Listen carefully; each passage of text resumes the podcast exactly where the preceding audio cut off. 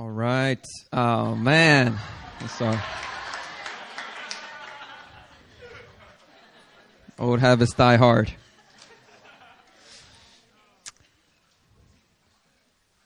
I'm okay with all right.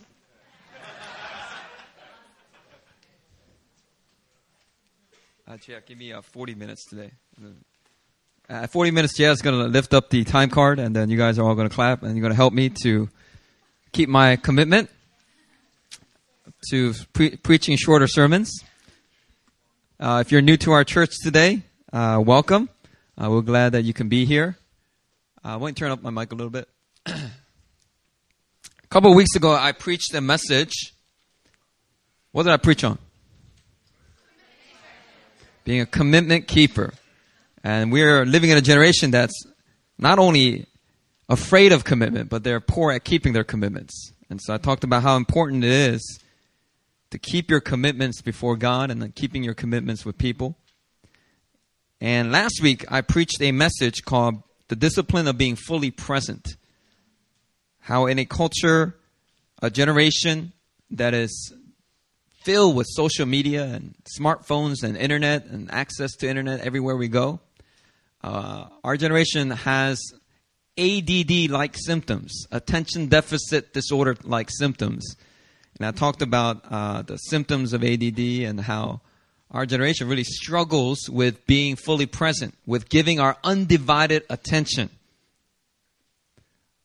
You know, giving our attention. Can we afford to give our attention to something that we find important? My question will be can we not? How, how can we? Wait. We, we can't not afford to give our undi- anyway, anyway. I'm fully present, by the way. I'm fully present. Trust me, all right? I'm fully present here. now, the message I preached last week, I preached not because I'm an expert. I preached it in obedience to God. And I confessed early on that I, will, I was probably the person in the room that struggles the most with being fully present because of my personality type. I'm very goal driven. And if you ever see me and I'm in the middle of something or I'm busy with something, you know, I can come into a church service, I can come into a Friday fire, and I will just, you know, give the token hi, hello, wave at just a bunch of people. I don't wave at one person, I wave at 10 people. And then I just come into a room and I just do my thing. And I have a difficult time being fully present. And that, that not only influences and affects the dynamic I have when I step into a church service or a prayer meeting, but also influences my dynamic with my personal time with God. I have a difficult time just kind of giving God my undivided attention. And I talked about how important it is for us to pursue the discipline of being fully present. So this week, during my seminary classes, I tried with all my heart to be fully present and try to honor my professors. And I will confess that I was successful about 35% of the classroom time. That's a good improvement, all right? That's a good improvement. Now, some of these professors, man, they're tough. They're tough to, to kind of, I don't know where they're going. Uh, and I don't really understand everything they're saying sometimes. And some, some of you exchange students at Yonsei, at KU, you may understand what I'm talking about. Because some of those Korean professors should not be teaching in English. How many of y'all know what I'm saying? You would rather spend your time at the library reading the textbook than sitting through three hours of a lecture that you can't really figure out. So don't, don't blame me. It's not all my fault. But I still tried. I still tried and I say about 35%. So I'll get better. I'll get better. But one area that I did improve in was when I was with people. I would try to be fully present. When I was with people, I'll try to be on my smartphone less. Even if I'm commuting, I'm going somewhere with somebody. Instead of seeing that time as a time for me to do my emails and get back to people or check my Facebook, I try to put it away and to see what God is doing in their life, to hear what's on their heart, to be fully present, to love them. And so, you know, I felt like I saw some improvement in that area. And I felt like it also helped me to be fully present with God and to be more aware of His presence as I give people my undivided attention.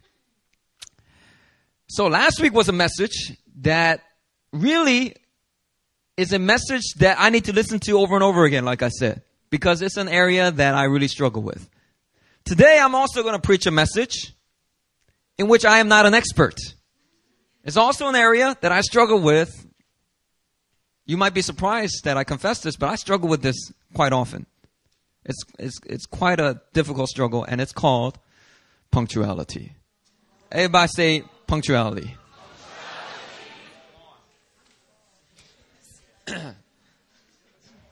we'll talk about punctuality today. By a show of hands, how many of you here today was on time to church service? Raise your right hand if you were on time to church service. Oh, praise God. God bless you all. God bless you all. You can tell all the people bunched up in the back there. All right, they came in late. It's okay. Don't feel guilty. All right. I didn't raise my hand either. You notice.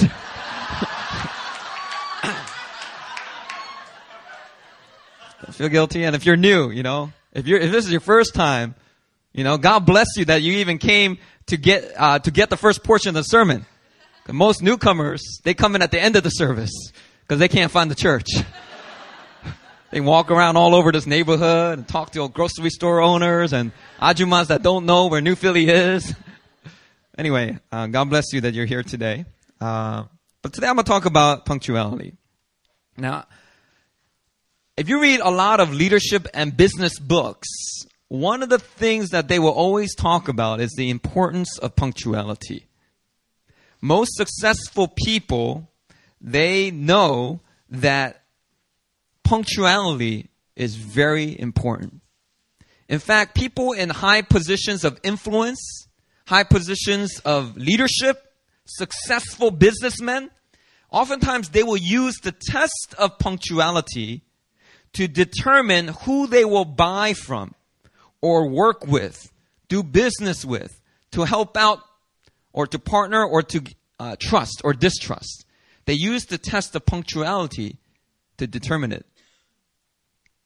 If you are chronically late, hey, let me get my glasses. Where are my glasses? Come on, hey. Let me get those glasses. If you're chronically late, thank you.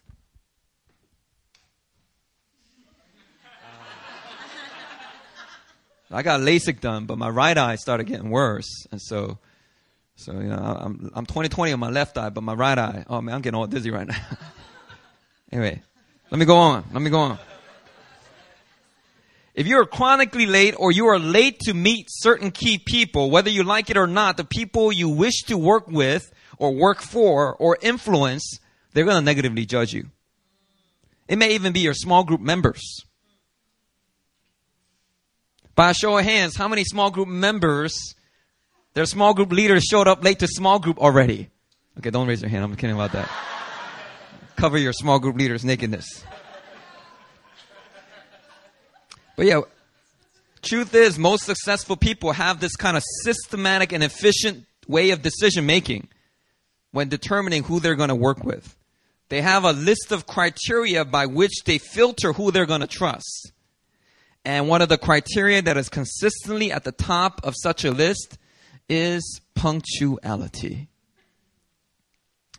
Successful people understand that getting work done on time, as scheduled, and as promised is of utmost importance.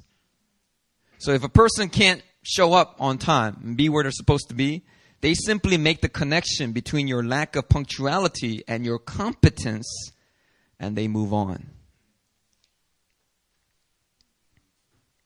Sometimes this is fair and deserved. And sometimes this is not fair. Because the bus driver was driving like a turtle. He was slow as a turtle. Not driving like a turtle. Turtles don't drive. But bus driver was slow as a turtle. There was traffic on the road. The subway was so crammed I couldn't get in for three cars. I forgot my phone. I had to go back. I, I got to go back home and get my phone. What you, what you want? I'm sorry. Sometimes it's not fair. But you know what? The higher you go, the less forgiving it is. And whether we like it or not, people in positions of great influence, they consider punctuality a must. And so instead of you trying to convince them that traffic was bad, you need to convince yourself punctuality is important. You don't want them to deal with your excuses. You need to deal with your lack punctuality, your lateness issues. You know, our generation, we gotta, we gotta be careful. We gotta make the connection between punctuality and priorities. Punctuality and character.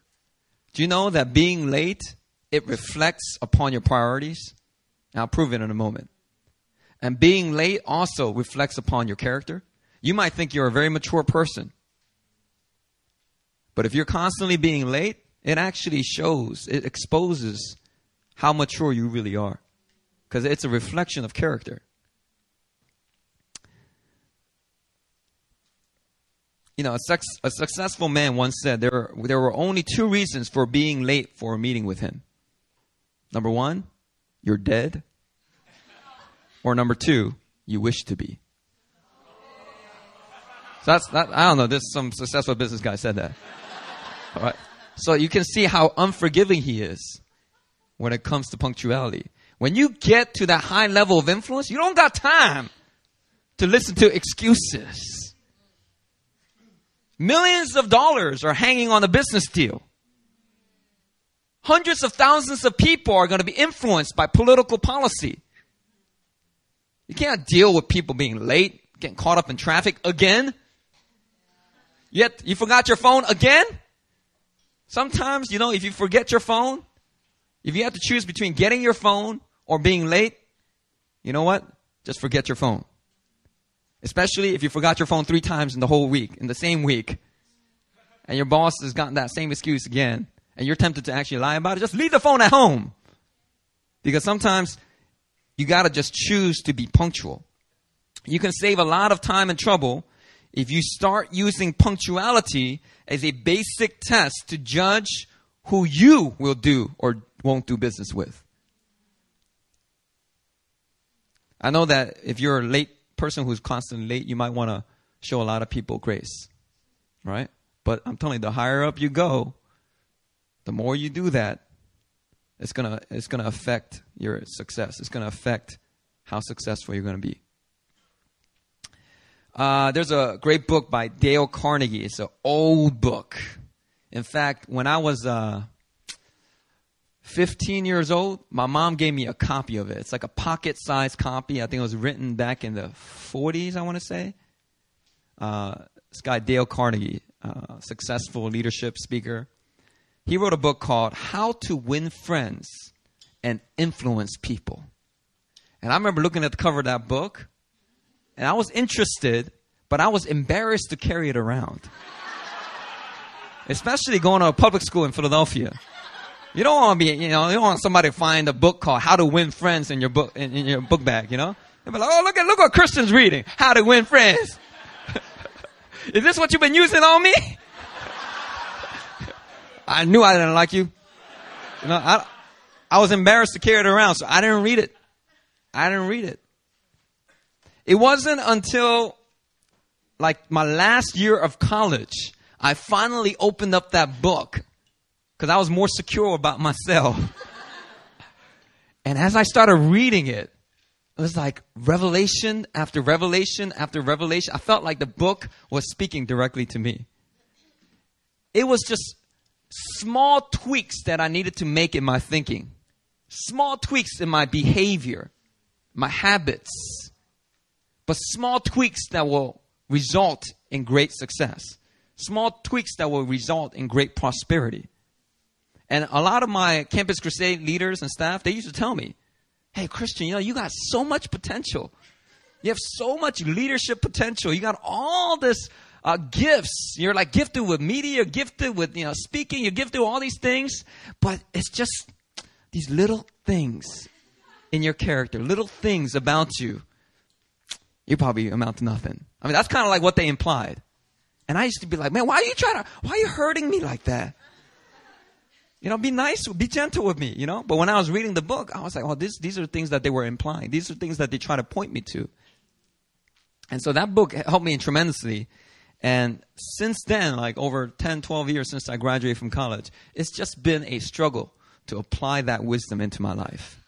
A lot of that wisdom, if you really examine it, it comes from Scripture. Now, I don't know if Dale Carnegie took it out of Scripture, but a lot of the wisdoms he's pointing out is, is reflecting Scripture, the wisdom that's in Scripture. And so, if you ever get a, a chance to uh, read that book, I would highly recommend it How to Win Friends and Influence People. Uh, but at the top of Dale Carnegie's list of to dos is being punctual. You got to learn how to be on time.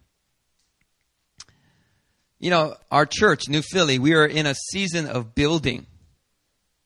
And we've been talking about what does it take for our church to build, to build global influential ministries, to build um, disciples in this house that will go on to start multi-million, multinational, multi-million dollar companies, to start ministries that are going to go to the nations, to build up missions, missions uh, agencies that are going to empower local indigenous pastors. Like we've been talking about, what are the ingredients to successful building? And some of the things that have been coming up is wisdom. We need wisdom to build. That's why Solomon, he was able to build with such success the temple of, the, uh, of God in Jerusalem because he had a lot of wisdom. Another ingredient is collaboration. Learning to embrace great ideas at their infancy instead of shooting them down because you think they sound stupid.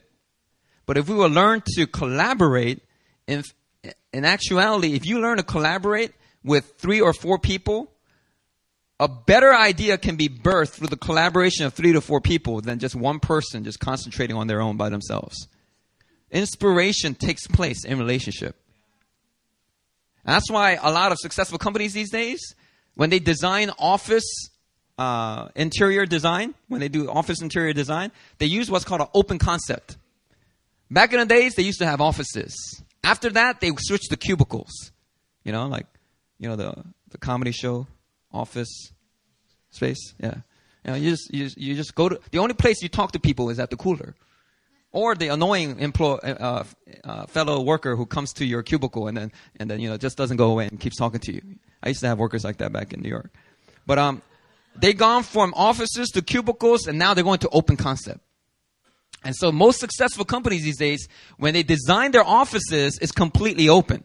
Even the boss, even the CEO will sometimes sit at an open desk.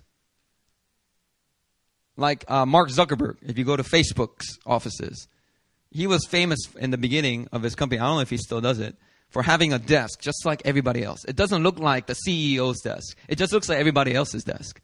And he sits there with everybody else in this open space. Why? Because these successful companies, they understand that in a fast changing world where technology is driving the pace of growth at such an such a speed that if you don't constantly renew, you're going to be left behind.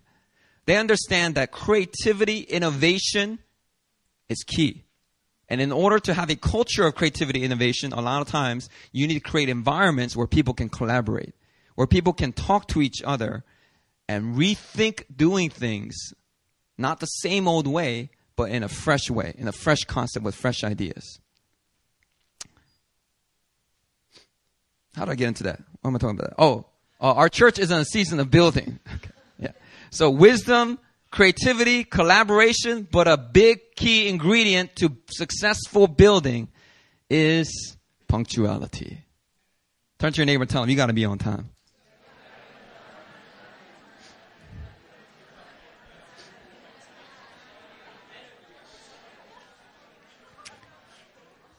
Let me read to you.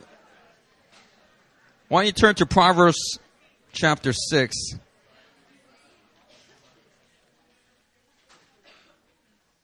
I'm going to read in the NIV here because some of these uh, proverbs are more clearly worded in the NIV. I'm going to look at Proverbs 6, verses 8 through 12.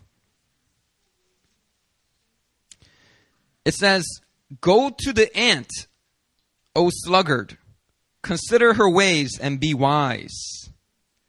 Without any, without having any chief, officer, or ruler, she prepares her bread in summer and gathers her food in harvest. I'm going to switch to the NIV here.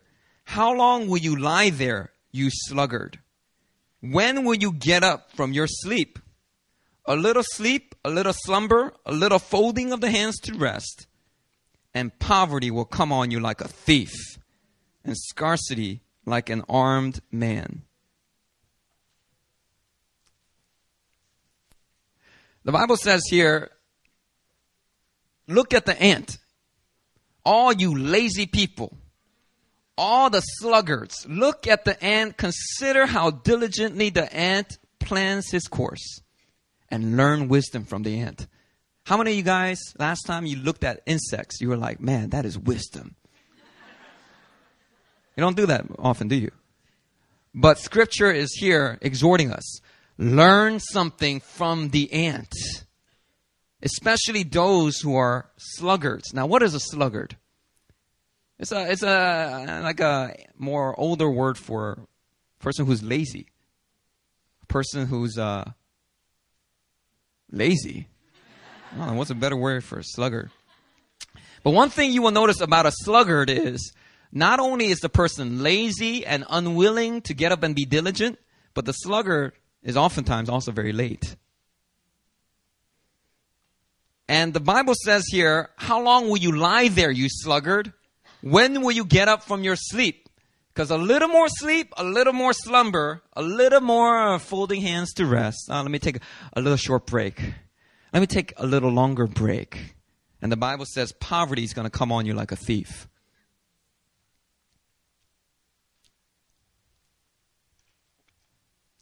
Proverbs 13:4 says, "A sluggard's appetite is never filled, but the desires of the diligent are fully satisfied."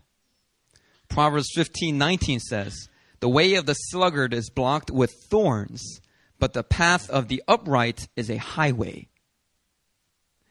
Proverbs 20, verse 4 says, Sluggards do not plow in season, so at harvest time they look, but they find nothing. You know, some of you have been looking and looking and looking, and you're finding nothing. And it may not be that God's got something ahead for you at another time. It may be because you failed to recognize the harvest time you failed to sow in in the past season. You know, a lot of simple minded Christians, you know, when certain prophetic words go out, and, you know, a man of God says, you know, this, the, the, the Lord says that this is a time of harvest. And, and many of you, you've been praying in and you've been frustrated and you've been crying and you've been crying out to the Lord. But the Lord says now is the time for you to harvest.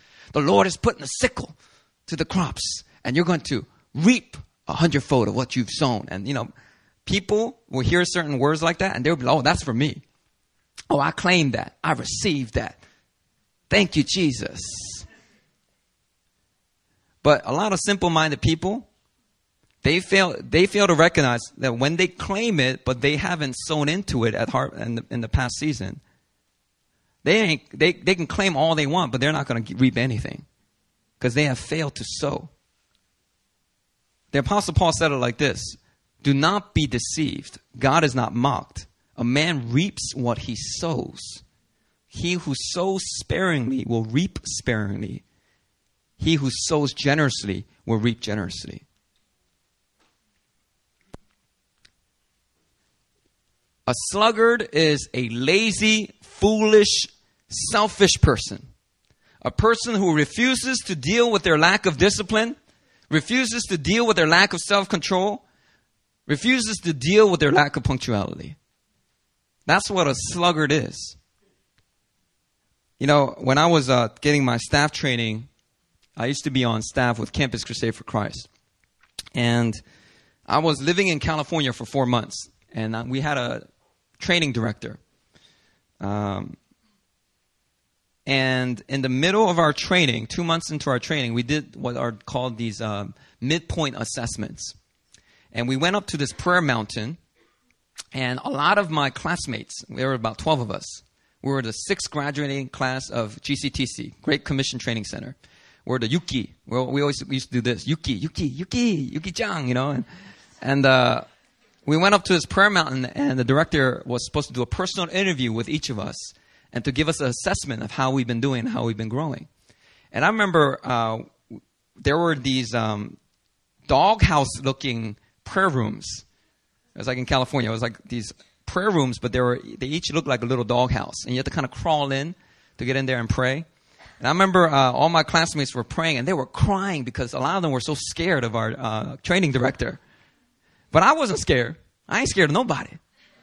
And so I was all like prepared, and I was thinking, yeah, you know, been, i feel like I've been doing a good job, you know, all this stuff. And I meet with my training director, and the first thing he says to me is, after I share with him how I think I'm doing, first thing he shares with me is, Christian, you're selfish. I was like, all right, tell me more. Christian, you are selfish. You know why you're selfish? I was like, why? Because you're always late. I said, I'm not always late. I was late maybe a couple times, but I'm not always late. But he's like, no, you're always late. And you know what? You need to realize lateness is a reflection of how selfish you are. And I was like, what? I've never heard that before. You know, don't worry, I'll break this pattern sometime. You know, I'm, I'm gonna get more punctual. I'm, I'm getting better. He's like, no, it's selfishness. And so you can be doing great in all these other areas you're helping and, and helping to serve. But unless you learn how to put people first, you're never going to break this pattern of selfishness. And then he said, You know, you're so goal oriented. You know what you need to do? You need to make people your goal. You need to learn how to make loving people your goal. And then maybe then your personality type will be driven toward fulfilling those goals. And maybe now you can start loving people and being on time to things. That was my midpoint assessment. It was hard to forget, right? I went in there thinking that, you know, he's going to be like, you've been doing a great job. You know, you've been evangelizing with passion. And you got some of these issues, but let's talk about that and let me pray for you and bless you and go. But it was, no, you're selfish. You know, but there are a lot of things he said there that, you know, I actually had to eat the meat and throw out the bones because I don't feel like all the things he said uh, was my, my heart did not bear witness with. So, you know, I, I ate the meat and throw out the bones. But one of the meat th- meaty things he did say was how he connected punctuality with selfishness. And I think he was onto something. Because when you read these leadership books, when you read um, these uh, business books, a lot of times t- they'll connect the same thing. They will connect punctuality with character, punctuality with integrity. But in our minds, a lot of us don't do that. We're like, no, I'm a man of integrity. Yeah, I might be late here and there, but no, I'm still a man of integrity. And we fail to make that connection. But my, my training director was trying to get me to see that connection. And the funny thing is, when he said that, I remembered a very distinct time at NYU when I was at New York University. It was my sophomore year in college, and I had moved to 11th Street and Second Avenue. There was like a big studio apartment, and three, uh, two of my friends, the three of us, we were living there. Rent was really expensive, but I, I had a good, high-paying part-time job, so you know I, I, was paying the rent on my own, and, and we were living there. And I remember I used to work out like crazy. I used to be really into working out. I, I, I used to buy the the supplements. I, I would work out uh, four days straight, and I will take a rest. Four days straight, I'll take a rest and I used to be about 25 pounds heavier, like of muscle. and for those who were at my birthday party, y'all know, all right? I'm not making this up. Okay, but um, I remember one time uh, I volunteered to participate in a body worship. And you know, the body worship, you know, God will make a way when there seems to be no way. I don't know. There's a song, God will make a way. I remember I was doing the body worship and somebody came to pick me up to go to practice. but I had just come from my workout, and I was like, "Oh, if, anyone who's hardcore into um, working out, they know that after a workout, there's a 45 minute window, and if you eat carbs and protein in that 45 minute window, your testosterone levels spike."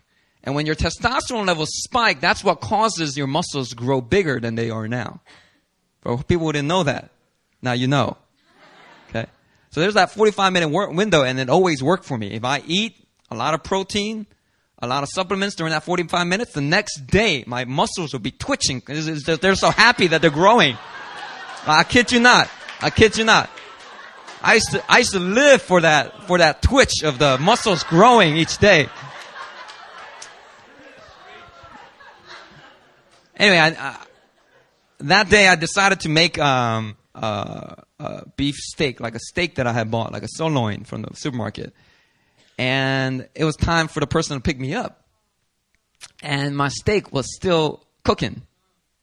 And so I was trying to hurry up and rush and just eat the steak. And so they rang my doorbell.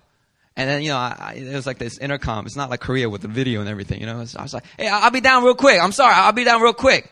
And then um, the person who was picking me up was this guy named Bobby. I don't know if you ever met my friend Bobby O. Bobby O grew up in Queens. He used to be a gangster in Queens. He used to, you know, pull switchblades on people, you know. So he's he tells it like it is. And I remember going, "Hey, Bob, I'm sorry, I'll be down real quick." And I I'm over here like cutting up the steak on the frying pan and trying to eat as fast as possible.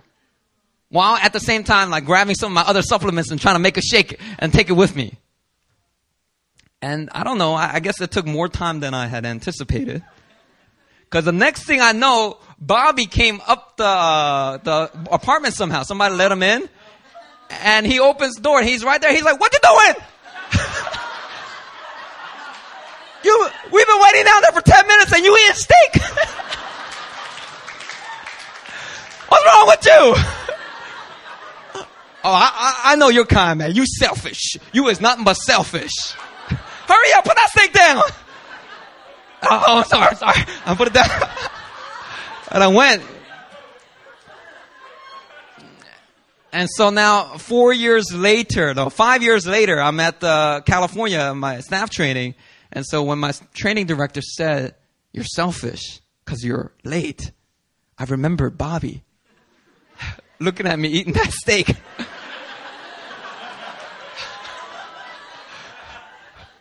and him going, "You selfish! You ain't nothing but selfish."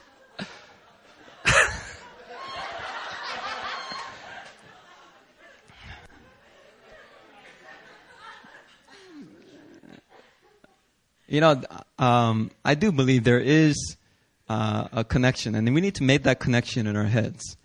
And if our desire is to be loving to people and to be selfless and to be kind and to serve them, then we got to sacrifice that steak.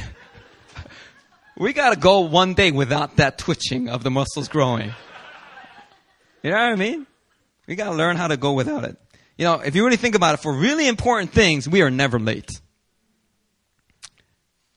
Your wedding. How many of you guys plan to be late to your wedding? Now, if you are late to your wedding, you got problems. But for things that are really important, or a meeting that you are leading or you're in charge of. You know, in all my life, I've rarely been late to a meeting I'm in charge of. Cause all the, hey, my, my wife is giving me that look, but honey, honey, rarely, alright? Rarely. I didn't say always.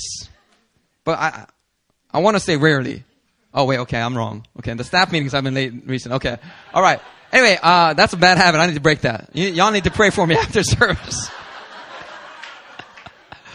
All right, yeah. I, I, okay, that's a bad example then. All right. Uh. For, anyway, for really important things, things that are really important to us, we will rarely be late. Or to things that are going to cost us something, we, you, we will rarely be late. Uh, job interview. Most times, most of you will not, especially if you've been searching and searching and can't land one, you're not going to be late to that 10th job interview because it's important. It's going to cost you something. Or to the engagement dinner with your girlfriend's parents. All right? That's going to cost you if you're late to that thing. All right? So for things that are really important to us or things that are really costly, we're oftentimes on time. You see, whenever we are punctual, we communicate what's really important to our hearts. So when you show up late for a church service, you either think that God is not really that important in your life, because worship is not just about attendance, it's about being fully present. And one, one of the tips I shared last week about being fully present with someone or being fully present with God throughout the day is go early to things. Because when you find yourself with this silence, without having that busyness that's continually tyrannizing your day, when you find yourself with these blocks of time where you're early to things, you learn to be fully present. Don't get on your smartphone, just be there and wait. And if there's somebody else that's early, maybe that's a divine appointment. How many of you guys, you, you guys tried being early to things this past week and you ended up talking to somebody that you feel like was divine appointment? Oh man, y'all need this message today. but yeah, when you are early to things, it gives you those moments where you are, you can learn to be fully present. And so when you show, show up late to a church service, you either think God's really not that important, or you're just failing to make the connection between punctuality and your priorities. You think they have nothing to do with each other, but I'm telling you right now, it has everything to do with each other. You think of it as a bad habit that you'll deal with someday. But God may be saying to you today, no, you need to learn how to reflect your priorities through being punctual. So, uh, three things. You should be a punctual person because punctuality is connected with number one, your priorities. Be punctual to church service. Be punctual to prayer meetings. Be punctual to cleaning the sanctuary. Be punctual to your quiet times. Oh, I feel so guilty right now. you know, a lot of times we will set an appointment with God and say, "Oh, God, we, me and God, we got a date. I'm going to meet Him at this time," and many times we're late or we just cancel last minute. And we think God doesn't mind. We treat, we treat God like a bad ex-boyfriend or something, you know, somebody that we really don't want to spend time with. But you gotta understand, God also has emotions. You know, God is never late to an appointment. He's always on time. You know, when you set that date, God's, God's expecting you to be there. But a lot of times we set those quiet time dates, those devotion dates, and we think, oh yeah, I could just do it later. I could do it an hour later. I could do it at noon time. I could do whatever. And a lot of times we don't keep our punctuality with God and it's reflecting our priorities. And when those habits go unexamined, it actually starts to spread into other areas of your spirituality. I'll give you an example of a person that was always punctual, that was consistently punctual, not say always, consistently punctual with their appointments with God. His name was Daniel. If you read through the book of Daniel, here's an Old Testament prophet. He had a set time on which he would go up to the rooftop and he would pray. And he would always keep those appointments. And because Daniel had this record of punctuality and discipline and self control before God, because he had this pattern of setting his priorities on God consistently, you know what God entrusted him with? A calling in which he influenced kings. He gave him the ability to interpret incredible dreams. He entrusted him, and this is the part a lot of people don't pick up. Daniel is the one prophet in the Old Testament that was entrusted with some of the greatest revelation about Jesus and about the end times. No other Old Testament prophet is as eschatological, as end times heavy as Daniel's prophecies. God didn't have to give it to Daniel like that. But you know what the angel said? The angel said, We noticed that you are a devout man. You come out, you pray, you set, you, you set that time, and, and then you keep your commitment, and you come out, and you are fully present. I'm trying to connect all my sermons to, to, together for y'all. you know, the angel says, Daniel, you is there. We can count on you. Reliable. You're a reliable man. Because you're reliable, we're going to give you this revelation about the end times.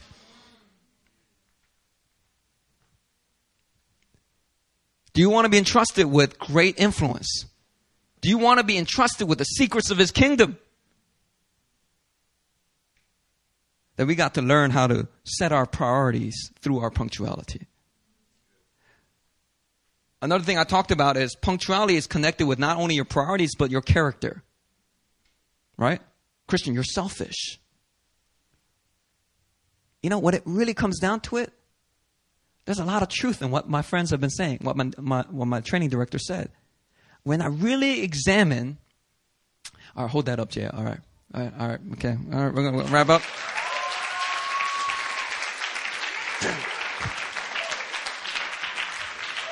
All right. Just give me five more minutes. Five more.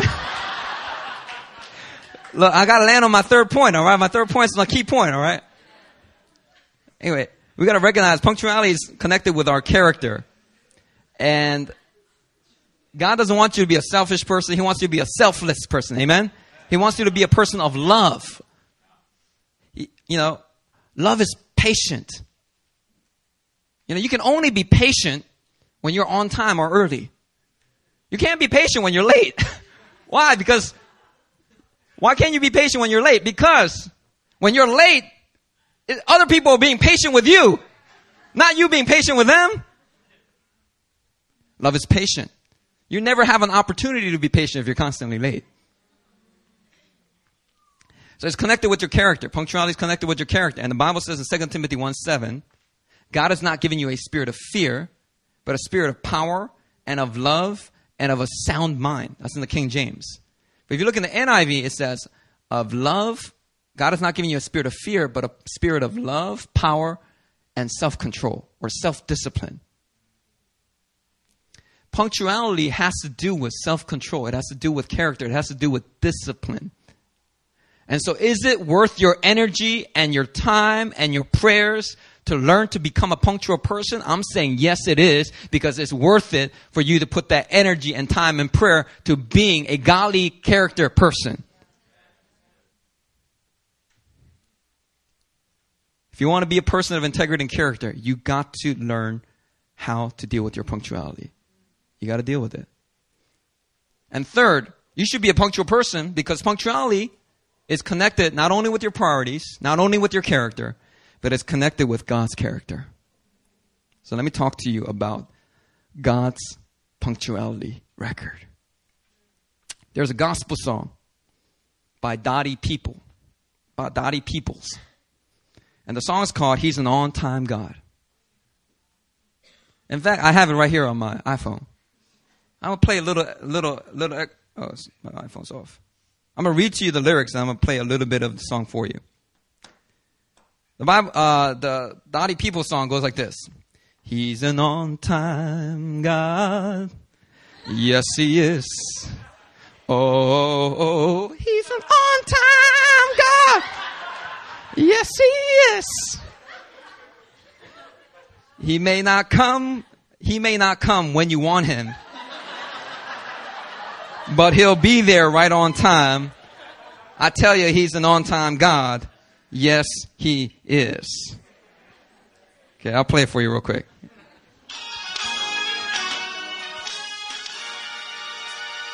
Oh, y'all don't know about this black gospel. That's what I listen to sometimes on my free time.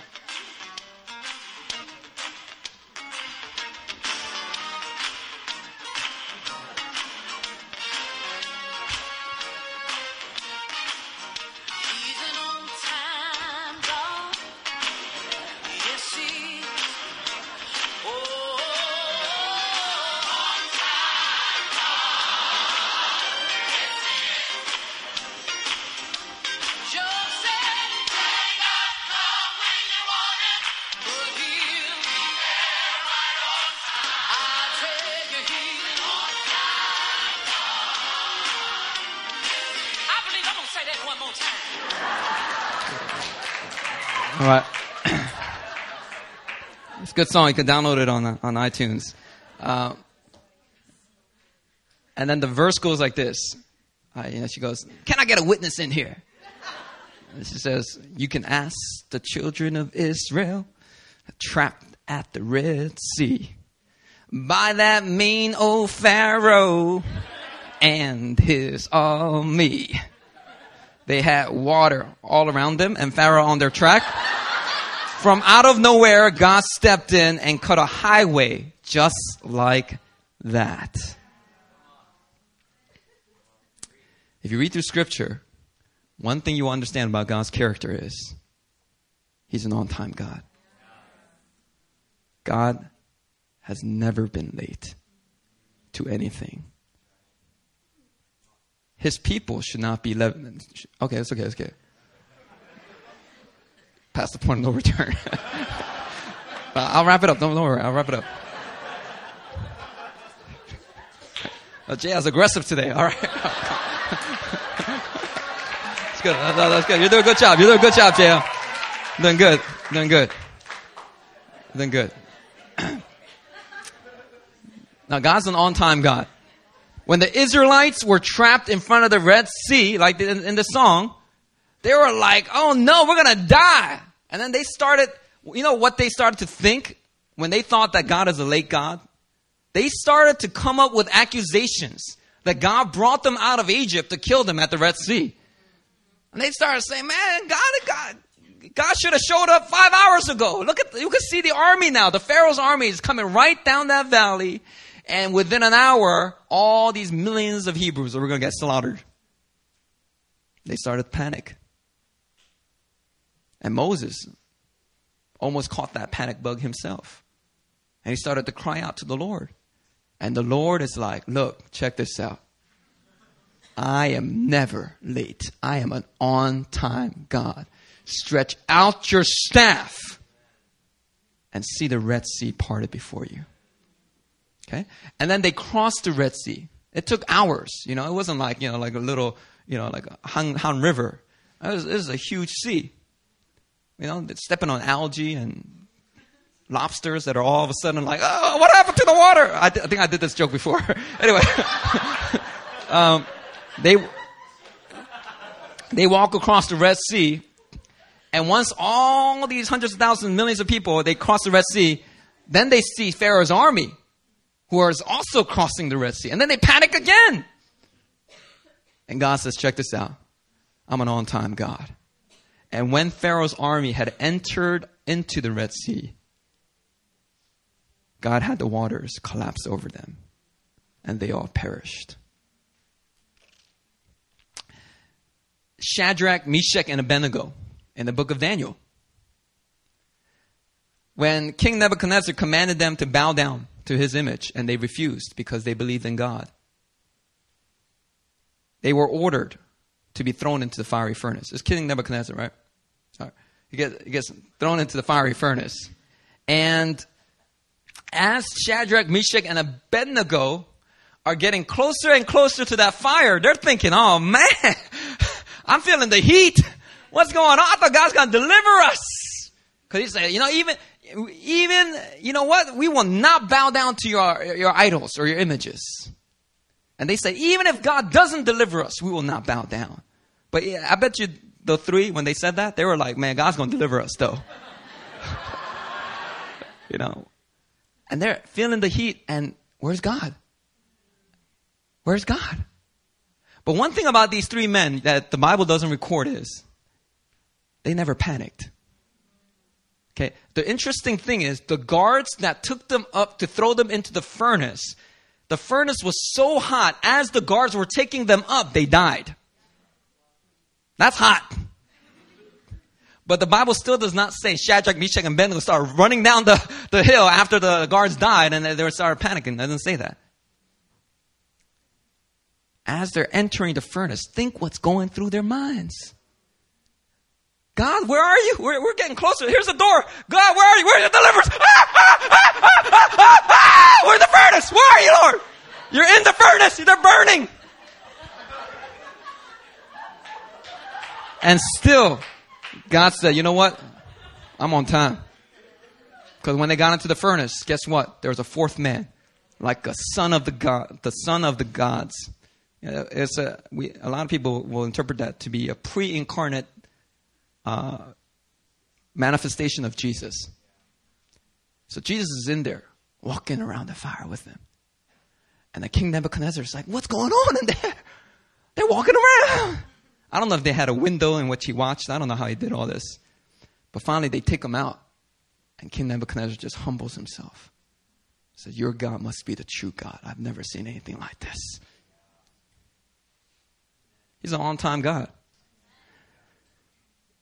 You know, a person that panicked when God looked like he was late is a guy named King Saul. It says in 1 Samuel chapter 13 that when he went out to defeat the Amalekites, when he returned, he was supposed to wait a certain period of time, and then the prophet Samuel was supposed to show up and then to make a sacrifice to God. So I'm sorry, it's the Philistines here, right? Okay, so in 1 Samuel 13, King Saul defeats the Philistines, and then he was supposed to wait for Prophet Samuel to come to make the sacrifice to God. But the Bible says, when Samuel did not come to Gilgal and the people were scattering from him, Saul said, Bring the burnt offering here to me and the peace offerings. And King Saul proceeded to make the offerings himself when he was not designated to do so. You know what the Bible says? Samuel finally shows up and he says this to Saul You have done foolishly, for you have not kept the command of the Lord your God, with which he commanded you. For then the Lord would have established your kingdom over Israel forever, but now your kingdom shall not continue. The Lord has sought out a man after his own heart, and the Lord has commanded him to be prince over his people, because you have not kept what the Lord commanded you. Who was the man who ended up taking Saul's place? A man who was after God's heart. David. David was not only a punctual man, but he was a man who believed that God is punctual always. Saul had a hard time believing that, so he made these unauthorized sacrifices. But David, think about that. think about the day in which he fights Goliath. Number one, his dad tells him to deliver this picnic basket to your brothers who are serving in the military.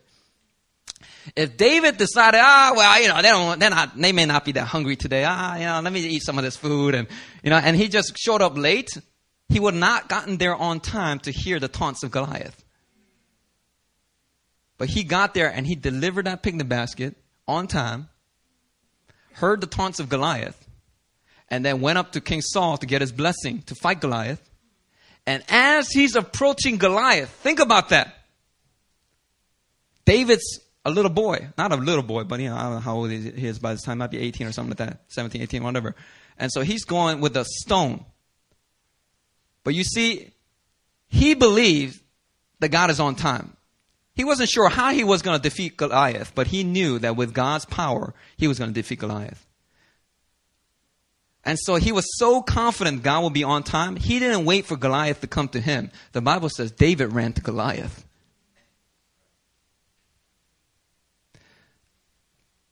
I want you to turn to John chapter 11. I'll just close with this.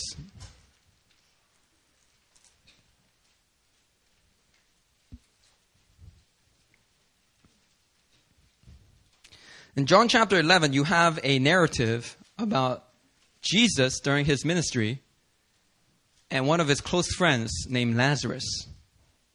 Read from verse 4. when Jesus heard that Lazarus is ill, he said this He said, This illness does not lead to death. It is for the glory of God, so that the Son of God may be glorified through it. Verse 5 Now Jesus loved Martha and her sister and Lazarus. So when he heard that Lazarus was ill, he stayed two days longer in the place where he was. Then after he said this to the disciples, let us then after this he said to the disciples, Let us go to Judea again. The disciples said to him, Rabbi, the Jews were just now seeking to stone you, and are you going to go there again? Jesus answered, Are there not 12 hours in the day? If anyone walks in the day, he does not stumble because he's the light, sees the light of the world. But anyone walks in the night, he stumbles because the light is not in him. That's not the point of my sermon. Let's keep going. Verse 11 After saying these things, he said to them, Our friend Lazarus has fallen asleep, but I go to awaken him. And the disciples said to him, Lord, if he has fallen asleep, he will recover. They're thinking, if he's taking a nap, he's going to get better. Then G- uh, now Jesus had spoken of his death, but they thought that he meant taking rest and sleep. Then Jesus told them plainly, Lazarus has died, and for your sake I'm glad that I was not there, so that you may believe. But let us go to him. Look at verse 17. Now, when Jesus came, he found that Lazarus had already been in the tomb for two days. Bethany was near Jerusalem, about two miles off, and many of the Jews had come to Martha and Mary to console them concerning their brother. So when Martha heard that Jesus was coming, she went and met him, but Mary remained seated in, in the house. Martha said to Jesus, Lord, if you had been here, my brother would not have died. But even now I know that whatever you ask from God, God will give you. Jesus said to her, Your brother will rise again. Martha said to him, I know that he will rise again in the resurrection on the last day. Jesus said to her, I am the resurrection and the life. Whoever believes in me, though he die, yet shall he live. And everyone who lives and believes in me shall never die. Do you believe this? She said to him, Yes, Lord, I believe that you are the Christ, the Son of God, who is coming into the world. Please keep reading with me. Verse 28. When she has said this, she went and called her sister Mary, saying in private, The teacher is here and is calling for you. And when she heard it, she rose quickly and went to him. Now, Jesus had not yet come into the village, but was still in the place. He was still in the place where Martha had met him. When the Jews who were with her in the house consoling her saw Mary rise quickly and go out, they followed her, supposing that she was going to the tomb. Now, when Mary came to where Jesus was and saw him, she fell at his feet, saying, Lord, if you had been here, my brother would not have died. When Jesus saw her weeping, and the Jews who had come with her also weeping, he was deeply moved in his spirit and greatly troubled. And he said, Where have you laid him? They said to him, Lord, come and see. And Jesus wept. So the Jews said, See how he loved him. But some of them said, Could not he who opened the eyes of the blind man also kept this man from dying? Then Jesus, deeply moved again, came to the tomb. It was a cave, and a stone lay against it. Jesus said, Take away the stone. Martha, the sister of the dead man, said to him, Lord, by this time there will be an order, for he has been dead four days. Jesus said to her, This is four days now, just not two. Did I not tell you that if you believe, you will see the glory of God? So they took away the stone. And Jesus lifted up his eyes and said, Father, I thank you that you have heard me. I knew that you always hear me, but I said this on account of the people standing around, that they may believe that you sent me. When he said these things, he cried out with a loud voice, Lazarus, come out! The man who had died came out, his hands and feet bound with linen strips, and his face wrapped with a cloth.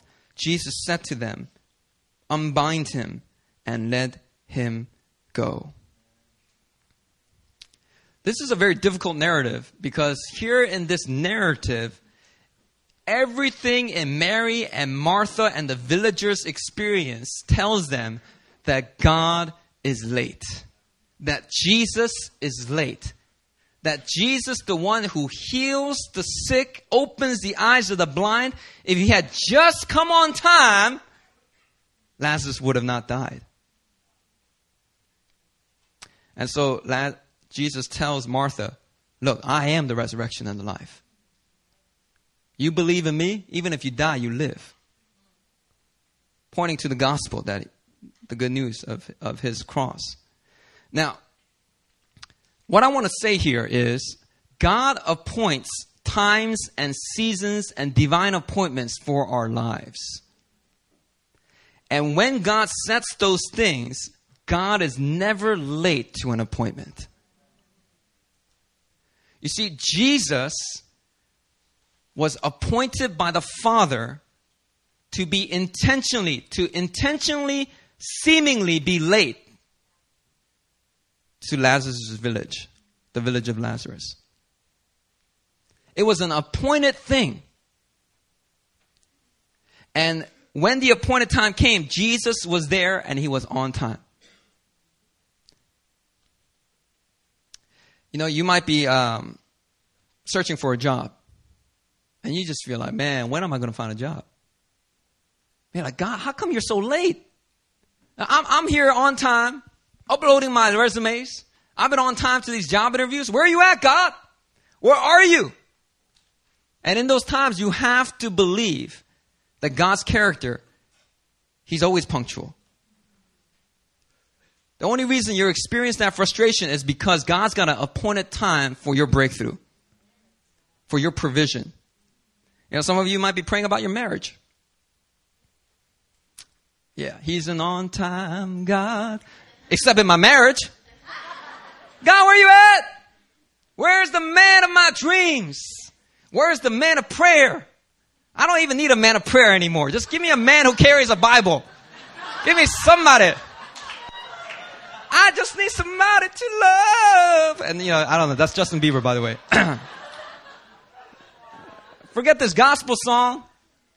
I just need somebody. Give me somebody love. Where are you at, God? How come you're so late? And God is saying, I got a appoint a time for your future marriage. And I'm not going to be late. You know, when I was in my 20s, I used to think that all the time. I wanted to get married early. According to my schedule, I wanted to be married when I was 24. You know when I got married? 29. Just at the cusp of turning 30. For five of those years, I just thought, man, God, where's my wife? Where's my wife? And I used to get prophetic words. You will meet your wife on the missions field, the Spirit of the Lord says. I'm like, all right, I'm going on missions. All right, I, told you these stories. I've been on mission, so many mission trips because I, you know, not only to evangelize, but I want to find my wife. I want that prophecy to be fulfilled. And I used to think, God, your timing feels very late. But God says, no. I always come on time. There's a purpose for all this. There's a glory that I'm obtaining through this. There's a character that's being built up in you. There's a calling that needs to be established in your wife's heart. You know, when we first started dating, we went out on four dates, and it was amazing. We had an awesome time. And after the fourth date, we, we thought, felt like we didn't have covering back then, so we were just making our own autonomous decisions. But uh, we felt like, and we, we, we were consulting in the pastor a little bit. But anyway, we felt like we need to move on. So we, I wanted to meet her dad, but her dad's in New York. So her dad had a younger brother here in Korea. And so we set up a date to go have dinner with her uncle, or 작은 아빠 and 작은 엄마, their uncle and aunt. So we go all the way over to the east side of Seoul, and we have dinner. And I'm thinking, it's going great. They love me, you know? And at the end of that date, Erin starts crying. She says, because I have predetermined, if your dad says no, you know, I gotta, I gotta just put this on ice. I'm a, I'm a man in the ministry, and I just gotta, I gotta honor your dad's wishes. I mean, I don't know what's gonna happen in the future, but I gotta at least honor his wishes and just, just wait. And so I, we had predetermined that if, if his, her father said no, I, we were gonna break up, and we were gonna put it on ice. And so she starts crying and she says, My uncle said no. Why? What do you mean he said no? He said no, and she just starts crying and crying and crying. And she said, Look, we don't have to, do we have to do this? And I was like, No, no, no. I, I feel like, I feel like this is how God's put it on my heart. We, we got to put this on ice then. We got to pray and wait for your dad's heart to change. I cannot proceed, especially as a man in the ministry. I can't just proceed against your father's wishes so quickly. So we broke up for two weeks. I'm mean, not two weeks, two months. We went out for two weeks and then we broke up for two months. And the thing is, at the beginning of those two months, Erin did not know what she was going to do with her future. She had no sense of calling for her life only sense of calling for her life was to come out of a lifestyle of drugs and start to live a lifestyle being sober, if you know her testimony. That was her only calling the year before. And now that she's living in freedom and she's living in Christ, she had no idea what God was going to do with her future at the beginning of those two months. But when we broke up during those two months, God made absolutely clear to her that whether she marries Christian or not, that God was calling her to the ministry. Full time ministry. She didn't know if she's supposed to go to seminary, if she's supposed to go to some training center. She just knew that she had a calling from God to go into full time ministry. And so by the end of the two months, when we actually, her father finally gave his blessing and we started going out again, when we started to see each other again, she had an absolute assurance that God had called her into the ministry. I thought God was delaying. You know, I thought after we broke up that within a month God would bring the breakthrough and we'd get a phone call from her dad. It didn't happen that way. It took a little bit longer because what God was doing in her heart required that time. And so it's very important that when we think God is late, we gotta trust that He's still on time.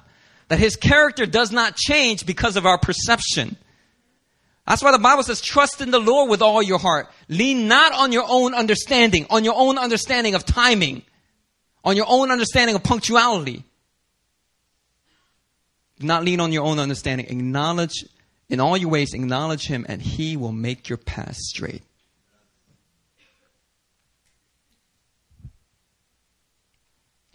God has appointed times and seasons for you. And God is never going to be late to those things. So do not be like King Saul. Get anxious and do things that are unauthorized, that are actually going to set you back, that are actually going to set you back or even disqualify you for what God has prepared for you in the future.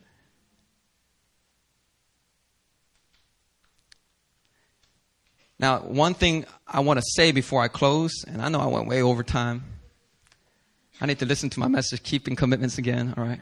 A commitment keeper. I'll, I'll, listen to it again. But check this out. One thing I want to point out is Jesus wept. Did you notice that? Jesus knew he was going to resurrect Lazarus from the dead. But the Bible still says he was moved and he wept. What does that tell you? That tells me that in the frustration, in the tension of waiting, in the pain of thinking, man, God, where are you? Why is this taking so long?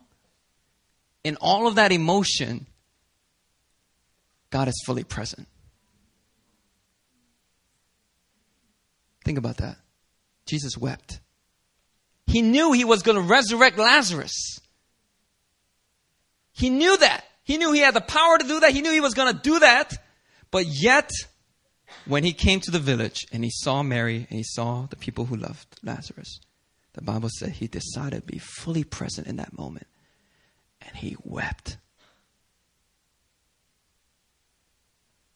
Here's what I want to close with. When Jesus died on the cross, right before he died, he said something in Aramaic. He said, Eloi, Eloi, lama, lama sabachthani, which means, My God, my God, why have you forsaken me? And if you don't understand the mission of Jesus and the character of God, you can misinterpret that statement as Jesus feeling like he got completely abandoned at the cross and feeling like a complete failure. And he's thinking, I thought I was supposed to save the world. What is this? Why have you forsaken me, Father? If you misinterpret it, that's the direction you might go. But if you understand what was really happening. The reason Jesus said, Eloi, Eloi, lama, why have you forsaken me? Is because Jesus felt the pain, the tension, the frustration of waiting, of feeling like God is late, of feeling like, God, where are you? He knew the resurrection was going to come. But he still chose to be fully present on that cross so he can identify and empathize with all the emotions we go through when we think God is late. See, the cross doesn't just tell you God's an on time God, believe it. The cross tells you, I know how hard it is to wait. There's going to come a better day. The breakthrough is coming. But check this out I'm with you also. I'm fully present with you in all the pain and the frustration. That is awesome news. That gives us the grace to endure with joy. God is an on time God. Amen? Amen? Let's pray.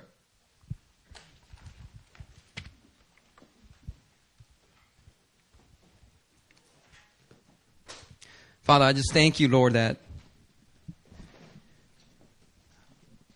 although the devil wants to convince us that you're absent or that you're late, we thank you that your word shows us clearly that you're always punctual, you're always on time. You may not show up when we want you to, according to our schedule, but you always show up according to heaven's schedule.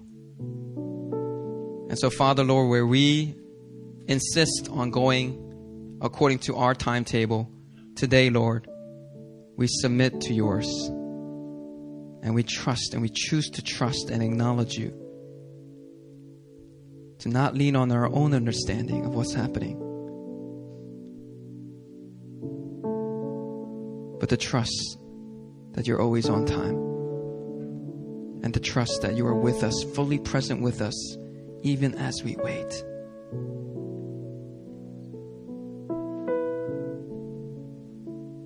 Thank you, Jesus. Thank you that you wept. Thank you that you said those words on the cross. Because it reveals to us, Lord, that you are not an apathetic God. You're a God who is rich in love with us. You are Emmanuel. Thank you, God. Thank you, God. And as an on time God, we pray that we will be an on time people of God, a people that uphold punctuality, setting the right priorities and letting it reflect our right priorities, walking in the Christ like character, a character that reflects punctuality. Help us to be an on time people, Lord, serving and worshiping an on time God.